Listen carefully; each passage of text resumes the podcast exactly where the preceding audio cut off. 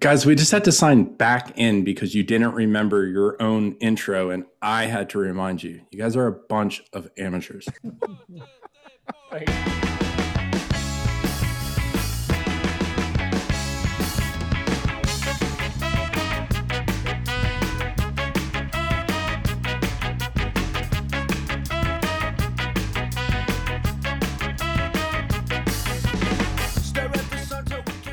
Welcome to Amateur Hour. My name is Chris Davis, and joining me as always is Ben Goshorn. How's it going, Ben?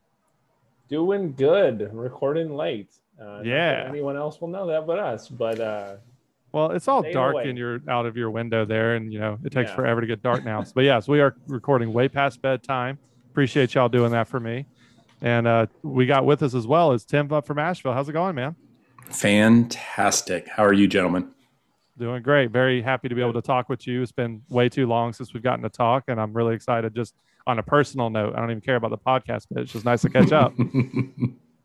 it's it's nice to get three uh, Arsenal fans to commiserate again. Even if we're not going to talk about Arsenal, like we all we all know, like we've been through so much uh, in the last year of, of supporting or not supporting Arsenal. Maybe. Yeah. Maybe It- it's not. like It's not even supporting not Arsenal at this but- point. We're just supporting each other. Yeah, the yeah. season. like, can you believe we picked this damn team? But uh, yeah, no, Arsenal isn't even the most frustrating team that I supported in the last year, as you know, people know. So, you know, for me, Arsenal's just mildly disappointing compared to some others.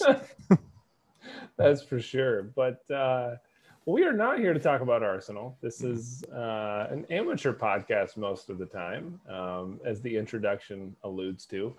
Um, yeah, but so before we get started, um, for those that somehow don't know who you are, Tim, or what you do, uh, how would you self-describe what you do in the Asheville soccer scene and, and what you do in the in the greater soccer verse? I suppose. Oh, I, I, I brood. I, uh, I brood is what I do. Uh, my um, my role's fairly nondescript, honestly. Um, I, I honestly see myself more as an organizer than anything. I think that's what um, my soccer business card would say.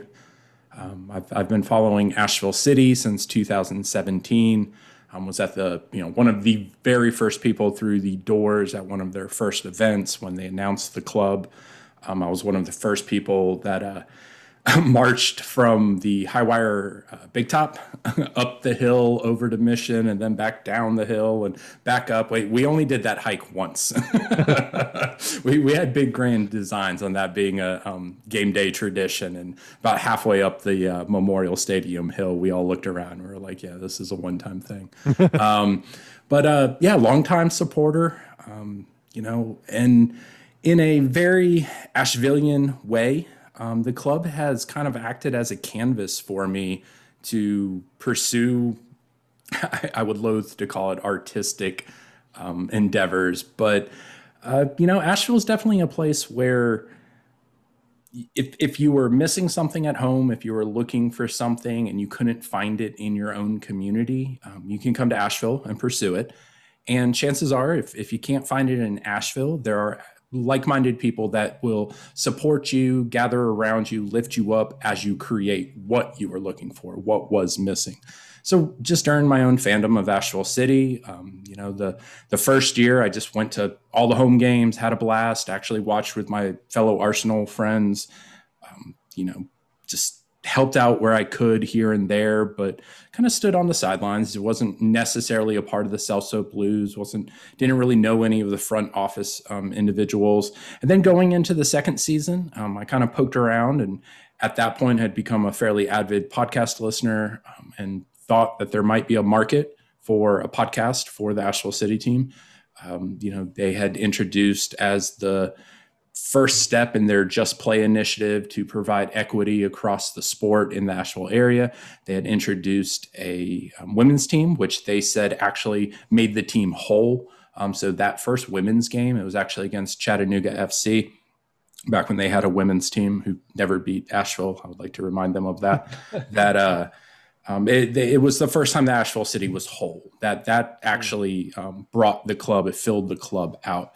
And knowing that there was now, you know, two teams, one city to cover, Um, I asked the club for their blessing to cover them. Um, not that I necessarily needed it, but mm. I thought if I went in that way, I might gain better access to players, coaches, management, etc.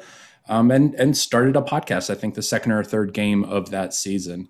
Um, through that, I got to know more and more people. Became involved with the Self So Blues, um, which I you know continued to be a quote unquote member of to this day, though we don't particularly keep any such things as membership rolls or dues. You know, um, when we were playing at Memorial, which I'm sure we'll get to after a bit, uh, we, we used to say that, you know, anybody who walks under that arch is a Celso Blues in our eye.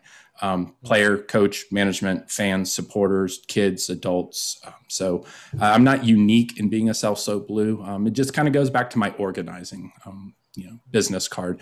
I just, uh, try to connect people, network to people. Um, always, always, always trying to um, reach out and find new segments of our community that either don't know about the Asheville City Soccer Club or don't know what the Self Soap Blues do.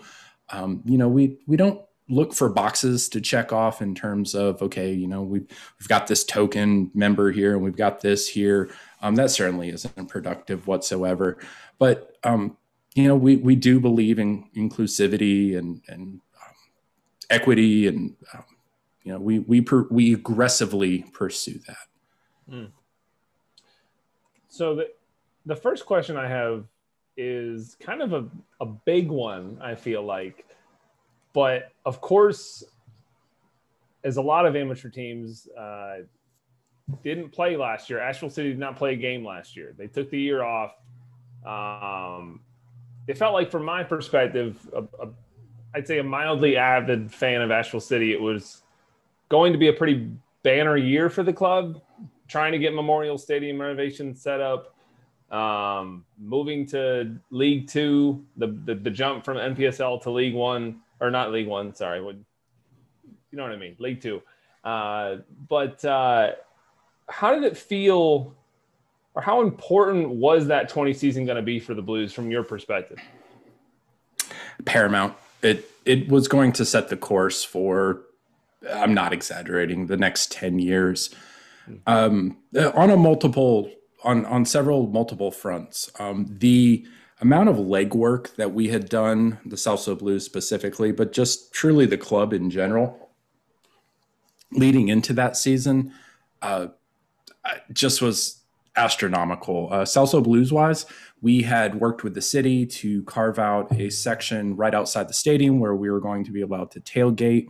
We had um, surveyed other clubs roughly our size, if not slightly bigger. So think of something um, around Nashville City size, but a little bit smaller than Chattanooga and definitely smaller than Detroit. Um, but we had surveyed them for best practices. We had looked into different options of how to create um, outreach. We had used our experiences with our Pride Raiser campaign to try to mirror that, to reach out to other segments of our community that we hadn't quite tapped into yet. Uh, we learned a lot. We listened a lot. Um, we we made ourselves uncomfortable. You know, we we did that on purpose and by design to try to create that equity that we knew. Uh, just to be honest, up to that point, maybe we hadn't done that great at. Um, in addition to that, the club itself had. Oh, I actually recently on my own podcast, I spoke to um, Coach Mick of the men's team, and off air, we kind of talked about the lost 2020 season, and and he told me, you know, flat out, he's like, you know, we were going to win a national championship that year. Um, we we had announced most of our players. The way that the division had kind of shook out, the Deep South division, it, it it's a very even though Tormenta is a two-time defending champion, it already you can see just from the games being played this year, it's just going to cannibalize itself. So, um, you know, coming in, nobody really knowing what Asheville City was about, he had such such such high hopes for the men. Um, on the women's side, we felt very very similarly. Um, we were, we had brought back several multiple year starters. Um, we we had brought in several players that um, I don't know that the the WPSL Carolinas division was going to know what was going to hit them.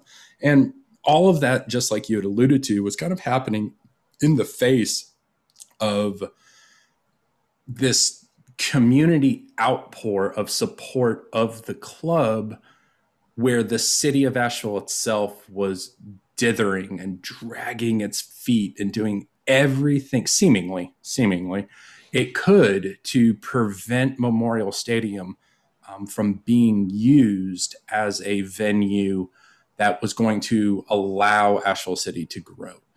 Um, whether that be because of the immediate neighborhoods that surrounded it, which we, we might get to, but I, am so conflicted there. Um, that we we did have one side of the neighborhood on our side, or that's I. Let me backtrack. That's not the right way to put that. Um, we we had them um, sharing our vision for what we wanted to do. Um, we had not, unfortunately, been able to tap into the other side yet, but it was definitely on the plate. It was definitely a priority for us, and it's part of the reason we we we created this tailgating opportunity um, that had been suggested to us by other clubs. Because you know, it's not just about the ninety minutes on the pitch; it's everything that leads up to it. It's actually the journey. You know, the, it's not the destination; it's the journey. Uh, literally, here it was going to be the journey to the ninety minutes that was going to make or break this club, and Asheville City, I'm very proud to say, you know, the club that I support, uh, Asheville City was the very first sporting organization in the country to cancel their season in the face of COVID 19. Um, that was done for a variety of reasons um, housing, transportation, college players. Um, but by far, the number one resonating, ringing uh, reason that that happened is the hospitality kind of uh, bedrock that exists here in Asheville. And we knew if COVID 19 was as bad as they were saying it was going to be, and sure enough, it, it 100% proved to be, if not worse than they thought it was going to be on March 24th, 2020, when Asheville City pulled the plug. Um, they knew they could not put their sponsors in a position to pay their employees or sponsor a soccer team that may or may not be able to have fans in the stands. They cannot ask the city of Asheville to allow fans to have to choose whether they put their sons and daughters at risk and bringing them to a soccer game. These are all the reasons that I think you saw US other USL League 1 championship clubs um, and the league itself push their seasons back and push it back and delay it and delay it and eventually you know pick up here and there or create bubble tournaments with MLS and WSL and NISA. Um, you know everybody was able to figure it out. On March 24th, 2020, there was just none of that, and Asheville made the very, very painful decision to go ahead and pull that plug. Yeah, I, I actually have a question about that. Um, something I noticed uh, when I was uh, interning at the uh, Carolina Champions League this past uh, spring. The one club of our entire league that uh, didn't start participating until I don't know the exact time, but it was towards the end of the season, was the Asheville Shield and their uh, all their clubs. And I, I just wonder, do you feel like it's a certain thing about Asheville or a mindset of people in that area that um, kind of like I don't I don't know how to put it, but to me, like when Asheville City came out and was the first club that you said first sporting that was like, you know, we're not going to do anything. To me, that was a club facing reality and putting health ahead of, you know, money. And I was wondering, do you think that that has something to do with that, uh, you know, with Asheville as a whole, or they're just two great run organizations that care about people, or both? I would like to think we're just a city that believes in science. Yeah. Um, you know, when when it comes down to it, uh, we uh, kind of pretty much across the county. I mean, there was a challenging period there where the county commissioners began to encourage the tourism development authority to to start soliciting um, tourists back into town and and that was very contentious and, and debatable here in town and I, I think there were some bad decisions made. I mean, it was all in an effort to keep business owners, whether small, large, employees keep their heads above water. Um, but I, there's um there's a tweet from a woman. I think she was from Tennessee. It, it maybe came out, and I, I think she tweeted it out in I don't know. Goodness gracious, August October, November, and she said something about, um, you know, if, if you ever go to Asheville, the locals are going to treat you like crap. It's the maskiest mask place in the country that I've ever been to, and and just locals across the city just started retweeting it as a badge of honor, um, badge of courage in the face of the uh, you know tourism onslaught that we face. So it, it doesn't surprise. I didn't know that about the Asheville Shield, but it doesn't surprise me whatsoever. Um, the I, I, would say the vast majority of the people in the county um, played it safe, even at their own detriment, even at their own financial loss. Um, I I know several of the nonprofits that I either um, were board members of or supported throughout this. Um, it was very hard to solicit donations. It was very hard to solicit sponsorships. And you know, working or boards that were just boards of directors became working boards and actually you know got dirt underneath their fingernails. Um, everybody kind of tightened their belts a little, buckled down, um, did what we could, tried to help each other out. Um, you know, it wasn't universal. It, that, that's absolutely true. Um, I know, especially in the face of last November, um, you know, it got very contentious. Um, there was um, discord amongst different segments of the community, but yeah, I, I think it really boils down to you know we believed in the science and we just tried to take care of each other. Yeah, I mean that that's great because I mean that that's something that frankly on a personal note has just frustrated me about this whole pandemic is it really feels like a lot of the this has been drug out so much just by people being impatient and not listening to the science and mm-hmm. while i get it it's hard to not everyone has the luxury to be able to lock themselves up i mean you know ben you're you're a your frontline worker i think is what they call it but like yeah. the fact of the matter is if everyone conducted themselves the way that you know the experts are talking about, we would have a lot less casualties and a lot less people dealing with stuff like long COVID. And I just felt like it couldn't have been a coincidence that Asheville City was the first, you know, sporting organization to cancel their season, and uh, that you know that club in Asheville was the only one who didn't participate. And don't get me wrong, our league was safe. Like we, I don't believe we had any issues. And whenever there was any sort of you know whiff of COVID being within a team, the whole team quarantined themselves and mm-hmm. all that. And to my knowledge, we had no incidents whatsoever from one of our events. But I just noticed that Asheville staying back and waiting until there's more vaccinations. I just thought, you know, that's amazing and can't be a coincidence and maybe spoke to the culture of the city itself. So, from your perspective, too, I'm really curious having that amount of time in between being mm-hmm. able to see your team play in person and and even even on TV because you, you weren't even obviously able to to watch any stream games or anything like that. Has has that experience changed the way you view soccer? Changed the way you view view the importance of it? The what Asheville City means to you or or how has that shifted the way you view soccer I suppose? You know I I wish I had a a well-spoken soliloquy about how it um, deepened my pride or um, you know i redoubled my effort in the in the face of it. Generally i i think it put things more in perspective. If it makes sense to say while i missed the games obviously i missed the the un unridiculously, you know, just sweltering hot evenings at Memorial um, in the middle of June and July. I I realized that again, like I was just saying, I missed the journey more than the destination. It was the um, banner painting nights. It was the Slack channel conversations, preparing ridiculous chants at twelve, you know, twelve in the morning with a with a good buzz going on.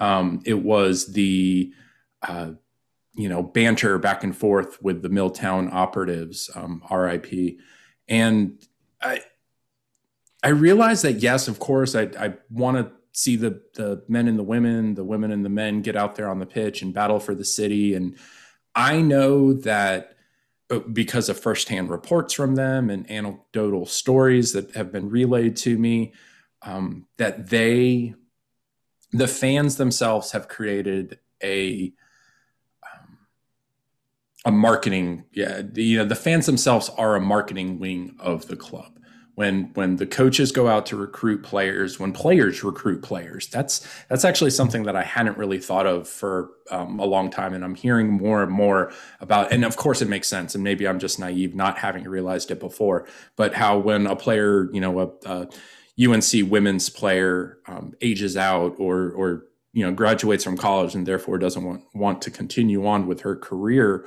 um, you know, but she has a locker room full of teammates who are juniors or sophomores, and they're asking her, um, you know, opinion on, well, you know, where should I go? Should I go to Virginia? Should I go to Florida? Should I go to Georgia? No, you need to go to Asheville because, you know, where else can you go that's more fun than Asheville in the summer?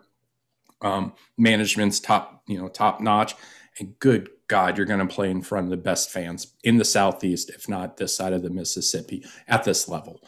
Um, and and so I of course I miss all that, but it it really did kind of click into place that it, it's the stuff that happens outside of the pitch, it's the stuff that happens outside of the stadium that I guess just resonates a bit more. Um, I feel like the that's the impact that this club is actually in the long run creating. Yes, we're creating professional players. You know, Jennifer Cujo, um, Parker Siegfried.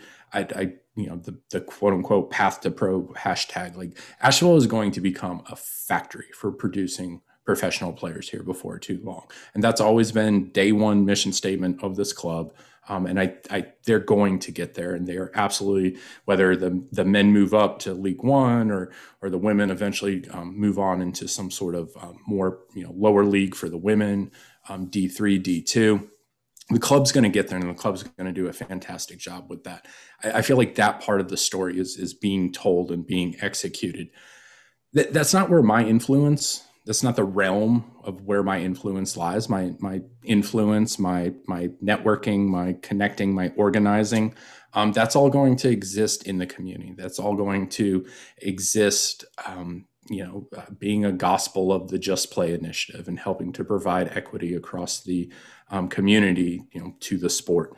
Um, it's going to exist in organizing and executing um, Pride Raiser campaigns or um, other initiatives like that. So, I, again, I I would love to tell you that um, you know the the first game that I get back out there, um, you know, I'll be able to bang a drum and pull a smoke and drink a beer and and just stare at the stadium lights and and, and breathe it all in. Um, I, I, actually wasn't at the uh, first home game. My mother-in-law passed away, and so I missed. And that unto itself was a very moving experience because um, you know, I had an entire community that rallied around my family and passed on condolences and lifted us up, made accommodations for us. Um, I got to tape a um, intro to the season, and it was one of the very first things that the club showed on the um, YouTube uh, broadcast during the pregame show. Um, and that's, I mean, that's what it's about. That's the family. That's the um, when when we say belong, believe, be blue. Um, that's that's what it's about.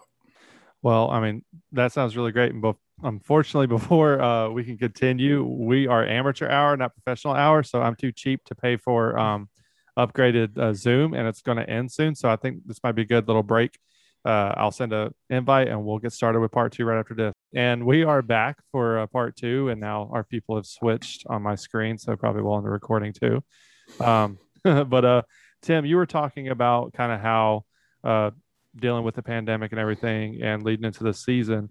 Um, I, I, was kind of curious. I mean, I know you said you hadn't been to a game yet. Um, uh, condolences to your um, mother-in-law. Um, what what's the buildup been like for you to get back out into the you know mode of going out there? You know, the pandemic's still going on. You know, it's gotten better, thank goodness, but it's not over yet. What's that whole process been like for you as a fan? Excitement, um, obviously, um, delayed, belated excitement. Mm-hmm. It was very bittersweet slash frustrating watching all of the um, leagues open up last year and allow fans to come back. Um, I definitely thought there was a a little bit of a preemptive celebration of allowing fans back in. Um, yeah. You know, you saw incidences. Um, I don't know, maybe they were in Texas. I can think of maybe one in Louisville um, where where fans masked while they were active or you know unmasked while they were actively drinking, but yelling at players who were doing um, you know uh, performing throw-ins or things of that nature fairly close and, and obviously maybe the players are always tested but you know beyond maybe a, um, a temperature scan who knows about the fans so it it definitely was bittersweet i was so glad to have sports and to have the distraction um, I thought most of the leagues um, did fairly well. I did think it was fairly comical the way USL, both League One and Championship, ended their seasons last year. Mm-hmm. I'm very, very proud of NISA and the NWSL for pulling off fantastic bubble tournaments where, um, I mean, by all accounts, there was, if there was any positive cases, I can't think of any. Um, they, mm. they definitely did it the right way, um, you know, without fans and, and very safely in those environments. Um, you know, and and by this point, everybody has everybody else has started. You know, um, Asheville is also one of the only clubs that I can think of, if not the only one that I'm aware of. There, there might be others. Um, we also didn't have any friendlies.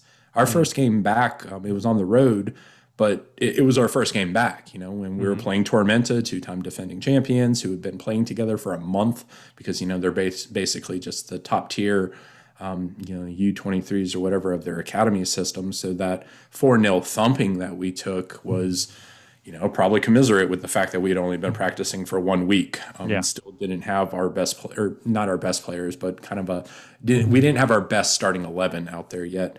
Um, so it it's definitely exciting. Um, I I know those that did go um, this past Saturday. Just I, you know, I know them very well. I know they're um, whether whether they're behind a mask or not. Um, I, I know their faces, you know, from having watched um, Premier League games with them or watching other Asheville games with them, and um, you know, I could watch a game on mute and kind of just watch the fans and kind of know what's happening on the pitch just from their reactions. And, you know, if Mike throws his hands up or Greg just buries his hands, head in his hands, or, you know, John spins around and walks away from the pitch, I know what all of that means. And mm-hmm. I, they were they were in mid-season form already. I I will say, and I I don't know how to interpret this yet. Um, I know on a personal level, I'm a little disappointed but I also know that I need to show, um, I, I guess grace, even even if maybe that's downplaying or um, you know uh, playing down to the the term a little bit, um, given the situation. But I don't know that there was ex- as much excitement in the general community for Asheville City coming back as I had truly hoped there would be. Um, I think part of that has to do with the move away from Memorial.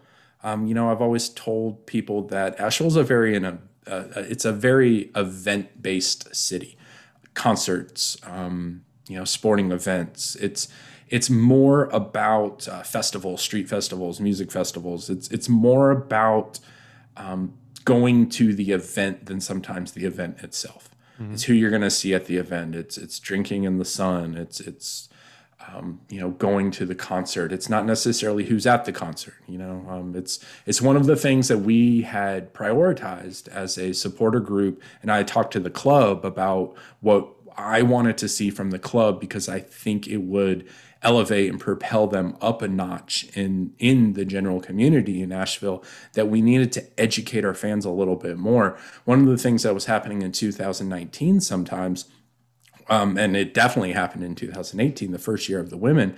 Um, you know, people would be walking through the streets of Asheville, and at the time, our season tickets were were the kits. Um, mm-hmm. Um, you know, you bought a kit, you got to come to the um, games for free. Even you know, that's not quite how it worked, but um, and you know, people would be walking around and go, "Oh, Asheville City's playing today, yeah," and they're like, "Cool, I'm going to come." And then you would start to talk to them, and you'd be like, "Yeah, it, it's it's this, and the game means this," and you would realize they didn't know if it was a men, men's or a women's game. Yeah. And you would kind of think that's actually a good thing. Oh, they're they're just supporting the club. It doesn't matter who's playing.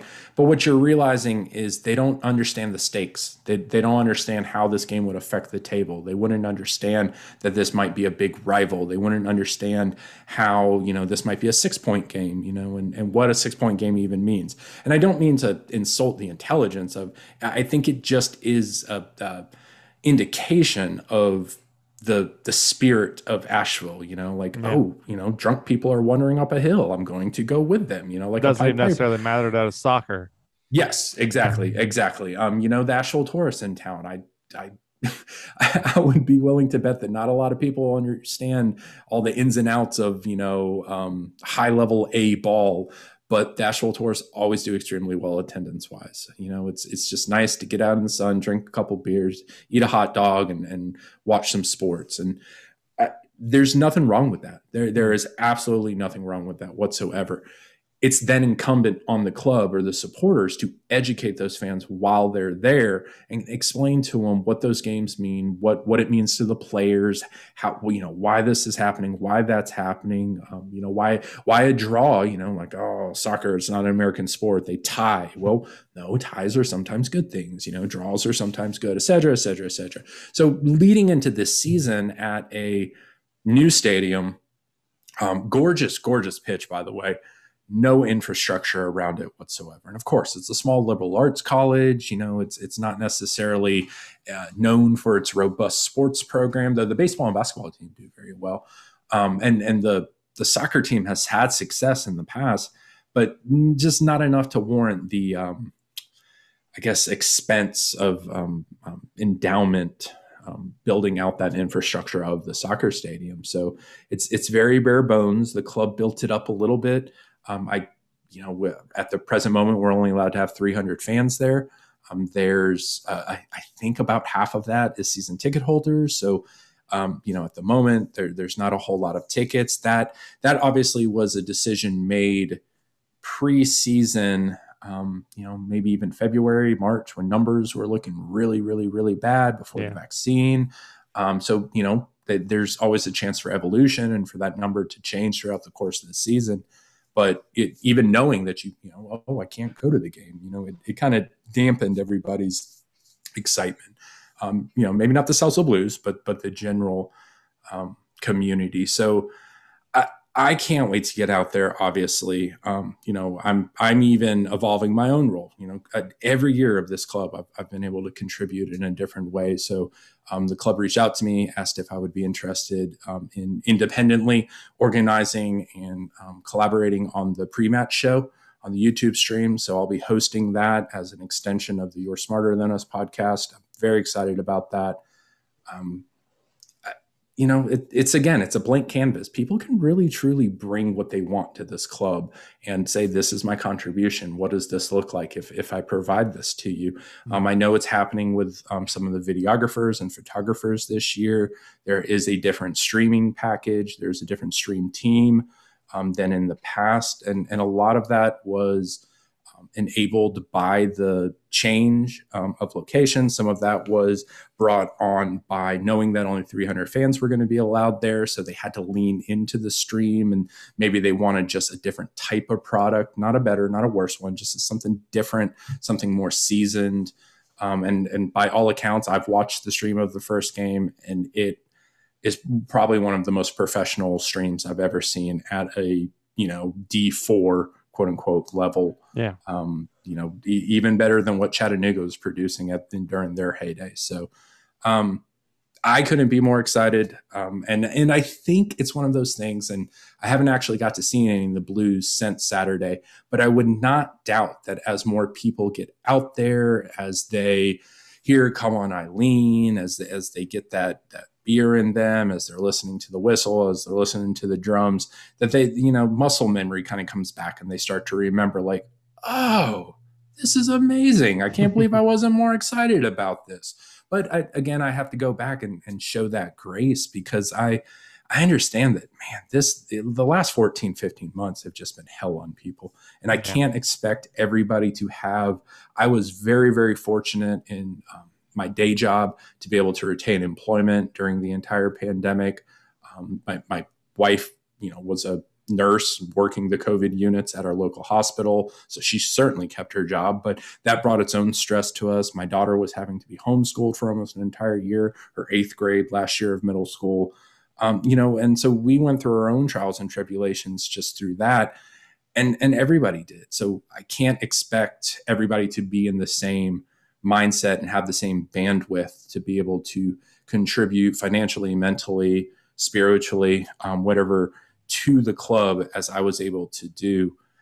And again, I I think what I can do as an organizer, as I can do as a podcaster, or just a supporter, is just make sure that once they get there, they're they feel welcomed, they feel like they belong, and they believe that it was a good decision to come out. Hmm. Yeah, I mean that's really all you can do. I mean, um, it, it definitely presents challenges, like you said. COVID kind of I think threw a lot of us all off. I mean, obviously the, but just in general, like with soccer fandom, it's kind of went real weird for me personally. And part of why I wanted to do this podcast again was to kind of reinvigorate it, to be honest.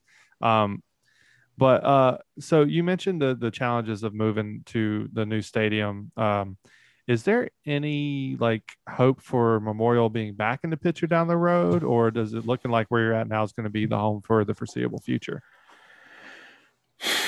Uh, honestly, your guess is as good as mine. Mm-hmm. Um, there are there's facts, there's opinions, and there's speculation. Um, mm-hmm. The the facts are in 2016, the city voted and passed a bond for 4.1 million dollars to renovate Memorial Stadium. This was in November of 2016. Um, the club had uh, maybe been announced. Um, I don't know that that was on anybody's name or mind. Um, I actually think the club was announced on November 11th, 2016. So I don't think it had even been announced yet. Um, but I mean, that also just shows, you know, it was overwhelming. It was like 70 to 30 that the bond was passed. So that really shows you what Memorial means to this community in mm-hmm. terms of a, um, you know, stadium that's used for Beer City Cup or just lunchtime pickup games or ultimate frisbee, lacrosse, training, uh, it, it's not just for Asheville City, and that's the part that I, I frustrates me so so so much when people um, misinterpret the club's endeavors to to build out that stadium in such a way that it can be utilized by the club because they think it's a very selfish pursuit. But they're not seeing the ancillary benefits of being able to host concerts there or um, you know, larger sporting events and, and welcome things to Asheville that we haven't been able to host in the past. Um, you know, there, uh, one of our um, city council women, Julie Mayfield, said in 2000, I want to say 18, uh, in a city council meeting, you know, there's an overwhelming feeling that downtown is no longer for locals. Hmm. That's not a lie. That is absolutely the truth. You know, there are long stretches of times, weeks sometimes, that I just don't go downtown. And it's not, and I work downtown, you know, mm-hmm. but I, I don't, I don't patron the businesses. I don't, I, you know, I, when I go to my, when I go to the pub or something, it's on the outskirts in River Arts or, or somewhere around there. And a lot of times it's because there's parking and, and prices are just a little bit cheaper and, and you don't have to deal with the hustle and bustle and that's not to say that there aren't amazing restaurants and there aren't amazing sights and sounds downtown. Um, and and when there are things that draw me there, I want to go there.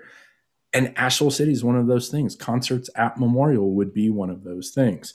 Mm. So you know, and and I think the majority of the city agrees with that. Hence that bond being passed in 2016. Now that was in 2016 and 4.1 million dollars. It was a seven-year bond that they basically had seven years to execute it. 2016 mm. which mean it now only has about a year and a half left, two and a half years.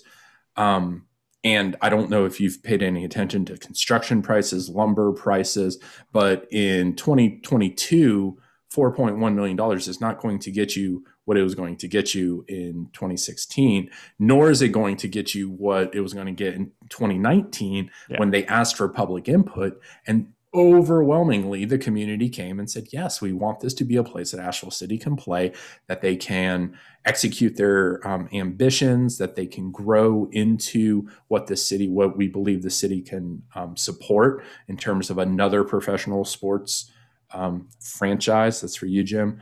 Um, you know and uh, the city drug drug their feet. And and again it, it comes back to the community response um, specifically the South End.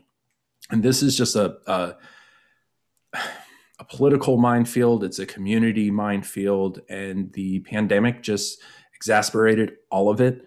Um, you know, between the racial reckoning that the city did, um, you know, in, in the face of tearing down the Vance Monument, which I couldn't be more supportive of, um, a, monument that was, you know, named after a um, Confederate sympathizer governor we had. Uh, you know, whether it be the reparations that the city council voted on and then have done almost nothing with. You know, there's some information sessions that are on the horizon, but um, you know, they they were coming up on a year without a single dollar of that being spent. And and here's an entire section of our city that has been marginalized and shoved into a corner and had their lands taken away from them, um, had opportunities stripped away from them. And they are on the edge of a stadium um, that you know, again, to be perfectly honest, is viewed as a white sport in this country. Mm. And I mean, that it, it is just a difficult, difficult spot. And and to be quite honest, if that ends up eliminating Memorial in the future as an option for Asheville City, I don't know that there can be any hurt feelings. Mm. Um, we did it, you know. I say we as the, as the city itself did it to ourselves, and I I don't know what to say about that. I you know I it's such a tight spot. And, you know, um, over the last year, from what I've, I've listened to and I've learned and unlearned and relearned, and I think they're right. And, and I wish there was more we could do to meet them where they're at and try to, you know, show them that this could be a tool, um, you know, to, to provide more connective tissue in our communities and, and show them that they can take a part in this and it's it's not what it's like in other cities and states but i don't know that it's not. So mm. it, it, it's a tight spot. Um, uh, that said um, a combinations of factors this year we were going to play in 2020 um, at memorial but a combinations of factors this year obviously the way that the leagues um, require you to build out your schedule you have to have confirmation of dates and things of that nature months and months and months in advance. You know that the AG, the USL AGM, I think is in I don't know January, February. So you have to have confirmed dates at that point. And mm. the city still, the city of Asheville that owns Memorial, still is not allowing um, public gatherings on uh, city-owned lands, you know, festivals, concerts, um, sporting events. Beer City Cup is coming back at Labor Day. Hmm. I think they felt fairly confident in allowing that, but they didn't. They didn't okay that in January. You know, when when you know my wife was telling me they're opening multiple units on in the hospital to deal with the yeah. influx of of COVID patients. So they they had to make the pivot to Greenwood.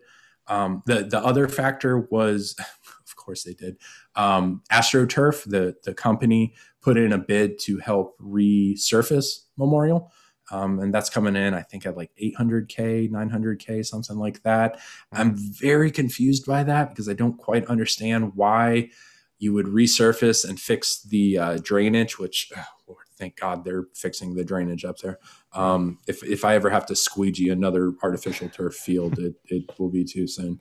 Um, but I don't know why you're doing that if theoretically when you come in to spend the other and I don't know if that's coming out of the bond if you're going to spend the other 3.2 call it 2 million um, if you're just not going to tear that turf back up if you're just going to ruin it you know redoing the stands bringing in trucks bringing in dirt I, I, it, it just does not seem to have a cohesive plan going forward and there is an expiration date on this bond so I don't understand the the longevity the long-term plan um, that they have in place. But between those two factors between the refurbishing of the turf and and them not allowing um, you know city gather or gatherings on city owned property we weren't going to be able to play anyways now going into next year into 2022 i, I mean uh, greenwood is a fantastic again it is a gorgeous gorgeous green pitch it um, uh, ben was uh, furman's pitch grass right? It was, yeah. Yeah, that's what it reminds me of. That very mm. just kind of classic, understated, collegiate,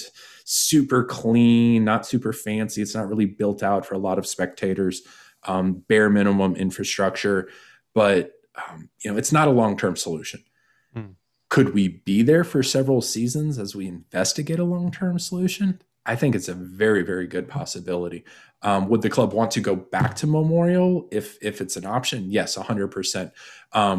You know, and at Memorial, there's always that double hint or that double edged sword too of, um, you know, you you 2,500 person capacity, which we've hit a few times in our existence.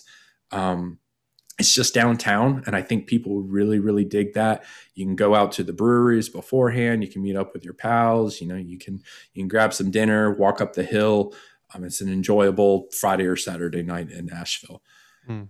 Greenwood doesn't really provide any of that. It's on the edge of unca's campus and obviously they don't want hundreds and hundreds of people driving through campus so it's not a very big campus. Um, so they they have you kind of come at it from the side as it is and the side that you come at it in there's just nothing around there restaurant or bar wise whatsoever. Of course not. It's just not a part that that you would want that. So yeah. it's kind of difficult to to meet up beforehand and and do things um so yeah i mean six of one half a dozen of the other um i I don't know what that means for the long term prospects of the club. You know, if, if you really want to make yourself sick, start looking at you know property prices in Asheville right now.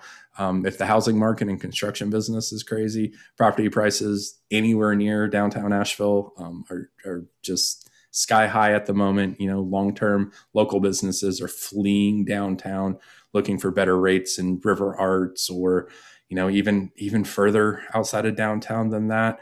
Um, yeah, they, once you start going down that speculation slope, though, it's a it's yeah. a long, long slippery slope. Yeah, for sure. I mean, uh, Ben and I know all too well about uh, construction issues at Memorial. Well, of course, for us, it's different, but yeah, uh, yeah. It, it, anytime the a government has to get involved with constructing things or getting a plan put together, it's always a mess. It's never how it's supposed to be, which seems kind of crazy to me. You would think you would be held accountable if you say you're going to do a thing and not do the thing, but you know, that's just the way it works apparently. But um, yeah. so um, this might be a question for like next year, to be honest, uh, just because you know with 2020 everything's kind of frozen in a way.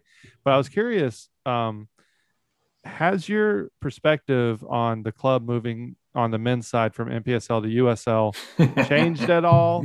Uh, is it, I, I personally, I wonder if this might be something to ask you once you've actually been in USL more than a couple games, um, even though it's been more than a year since the change happened.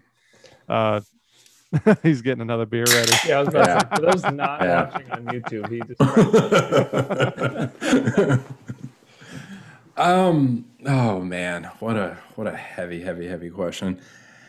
Um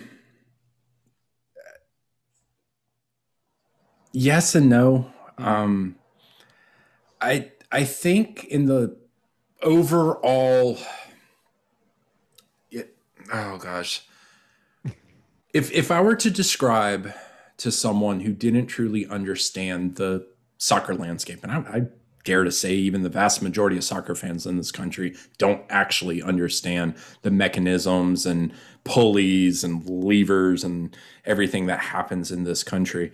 Um, yeah, we were talking. I was talking to my friend Zach Hines, our friend Zach Hines, earlier today, and, and he was like, "Yeah, I, I, described some to my wife last night." And I was like, "And she didn't pack a bag and leave you in the middle of the night, like, you know, um, it, it's so convoluted, it's so terrible, um, and therefore, in in believing things. Um, what's the saying? You know." Um, uh, strongly felt opinions loosely held.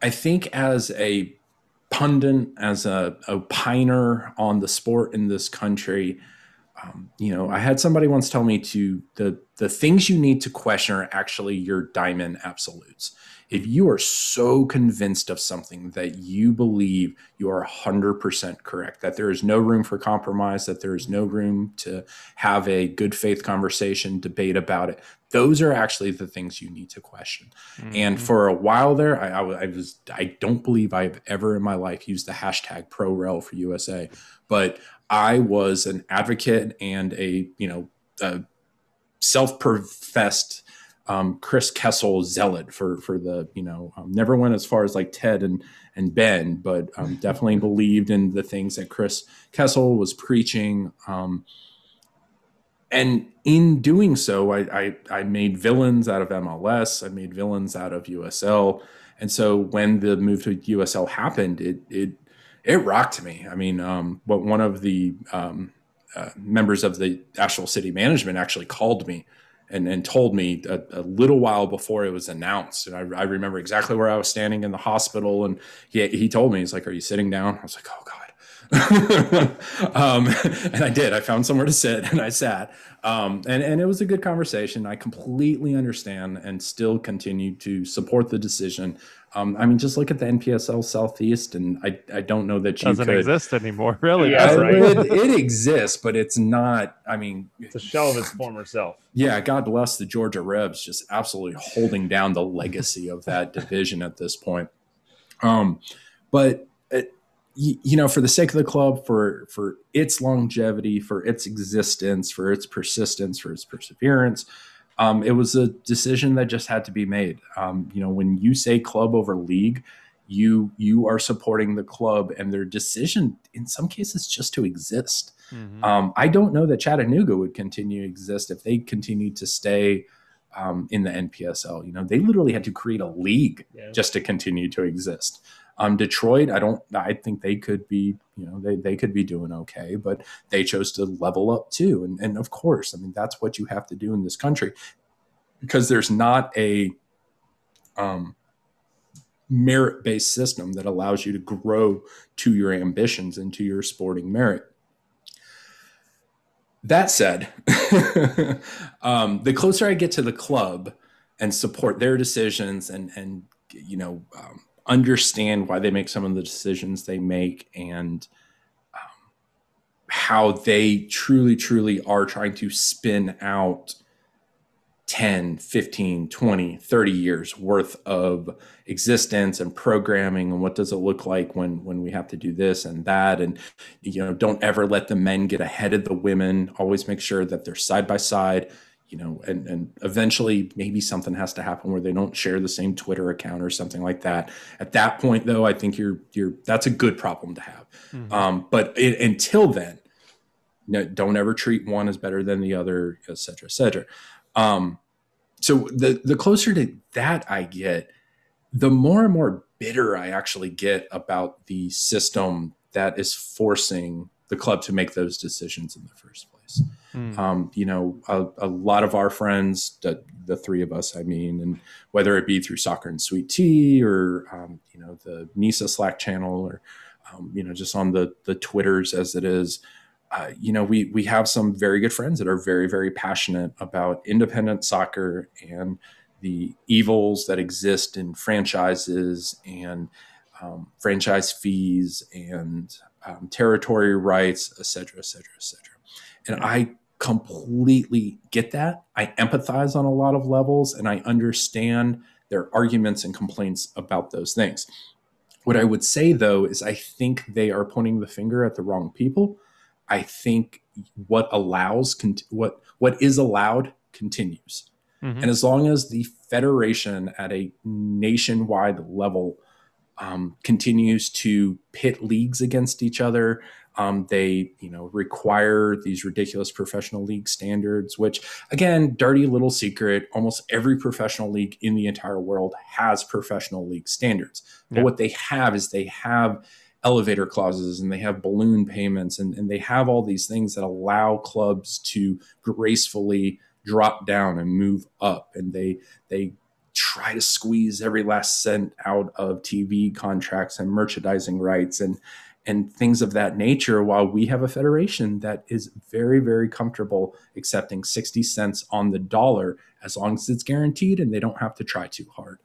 So while while i wish the wild wild west of the npsl under um, kenny farrell uh, what was more streamlined and efficient and, and could have been an option. And whereas I think, I, you know, I think NISA has a future. I, I want to call it bright. Um, you know, you see some of the things that have happened fairly recently with um, the Michigan Stars, and I, you know, I they, they surprise you from time to time too. Though, look at Stumptown. Everybody kind of laughed at them coming back as a league-owned entity, and by all accounts, they made a great coaching hire. They, uh, you know, that I know they haven't really built out a robust fan base per se, but um, you know, they're they're a professional outfit, and maybe the best ran soccer club in Charlotte, maybe.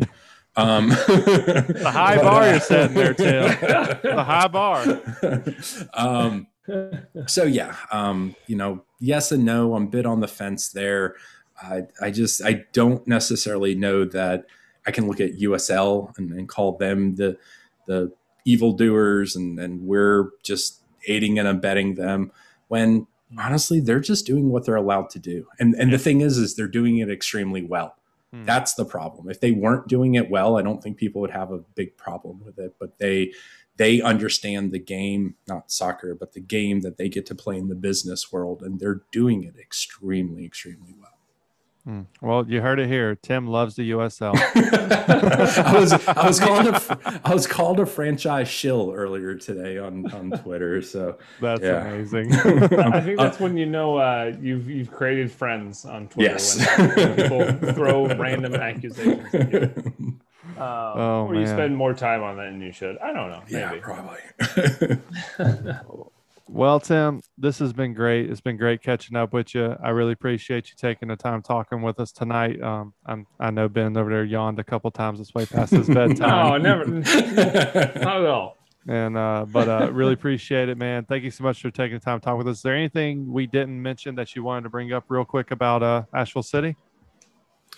Um, not Asheville City specifically. Um, I I do just want to say um, to to kind of virtually pat you both on the back. I could not be more excited. This podcast is back. Um, this was um, kind of a gateway drug for me into the amateur soccer scene in the Carolinas. Um, you know, it it I'm continued to be impressed with both your contributions to the sport in the states, both North and South Carolina. Um, you know, I I you may or may not know this, but I have some very strong opinions about the city of Greenville, um, and you know maybe maybe Ben has sanded down the edges on some of those opinions with some of his own revelations. Um, I I dare say, and here snip this one out of the podcast: Are the Triumph the best ran club in either of the Carolinas? I, they, they, might be.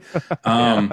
You know, so um, thank you both. I, I I'm just so excited. I you know, uh, especially at the height of the pandemic, to go through um, whether through Twitter, through the DMs. Um, I think we got together on a few podcasts. Actually, Ben's been on You're Smarter Than Us several times, um, but going through the DeMeco saga with both yeah. of you, um, the the last episode of Talking Jacks with the two of you and Alex remains one of the um, probably seminal moments of me as a podcast listener. Um, I just remember listening to that very late at night um, you know, maybe after a couple beers and and just being like emotionally moved by the um, realizations that all three of you were coming to, and I, I know that you're still kind of battling those. So. I don't know. I'm, I'm just so glad your voices are back in the soccer scene in the Carolinas. All right. Well, I really appreciate you, man. Uh, I can't wait till we can uh, have a beer in person sometime yes. and be able to watch Asheville City uh, play. That'll be great. I can't wait for you know stuff to get back to normal. And I don't think we're going to do any like stadium tours and atmosphere stuff this year because, like you said, 300 capacity. Uh, I don't know how much atmosphere that can bring, um, and also just safety concerns. But uh, I definitely cannot wait to um, do stuff like that again in the future and hang out up in Asheville because I mean, you already know they're pretty much the reason I am into amateur soccer is Asheville City. So, yeah, always have a special place in my heart. We'll be glad to have you. All right. Well, um, I still don't remember how to do outros or whatever. Yeah, so this has been Amateur Hour. The end the show. Uh, you can log off now if you want. Yeah. Follow us on Twitters and what have you. Um, bye bye. Thanks, guys.